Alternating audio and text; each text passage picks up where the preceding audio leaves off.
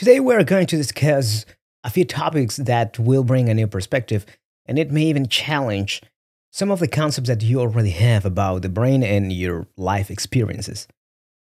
The brain is not only for processing information, it actually shapes our reality. It predicts and adapts and even influence our existence. So let's begin. The brain is not a passive receiver of sensory input.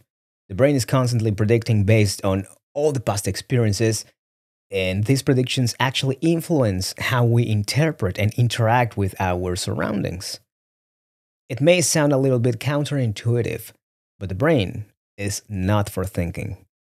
Contrary to the common assumption that the brain's primary function is thinking, the brain's essential purpose is to regulate the body's internal state.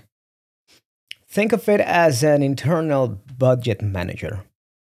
It coordinates various systems to maintain balance and ensures the body's well being.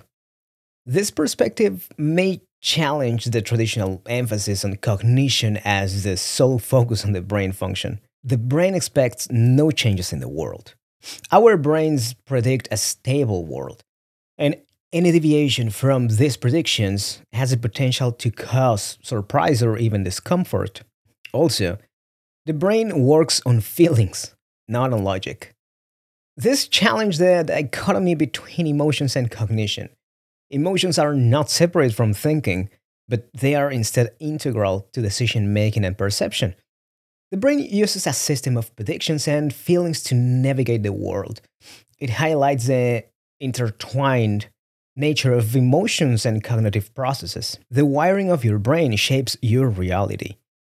Individual differences in the brain wiring contribute to diverse perspectives. Each person's unique neuronal connections influence how they perceive and respond to the world. This point emphasizes neurodiversity amongst individuals. Our brains shapes our subjective realities in very different ways. Smart people who actually understand the brain read fiction. Reading fiction it's a mean or a way to enhance empathy and understanding.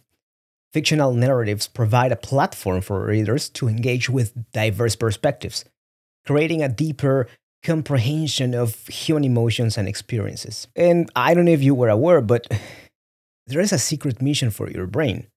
And this is actually collaborating with other brains. We are social animals, so our brains don't operate in isolation. Our brains are wired for social interactions they constantly influence or are influenced by the brains of others. Today's episode is based on the book Seven and a Half Lessons About the Brain by Lisa Feldman Barrett. So far, we have touched on about seven of those lessons. If you want to know what's that half lesson left, go and check out that book. It's a really good reading. Thanks for being here with us today, and hope you got some useful insights today. See you next time. The Art of Listening podcast.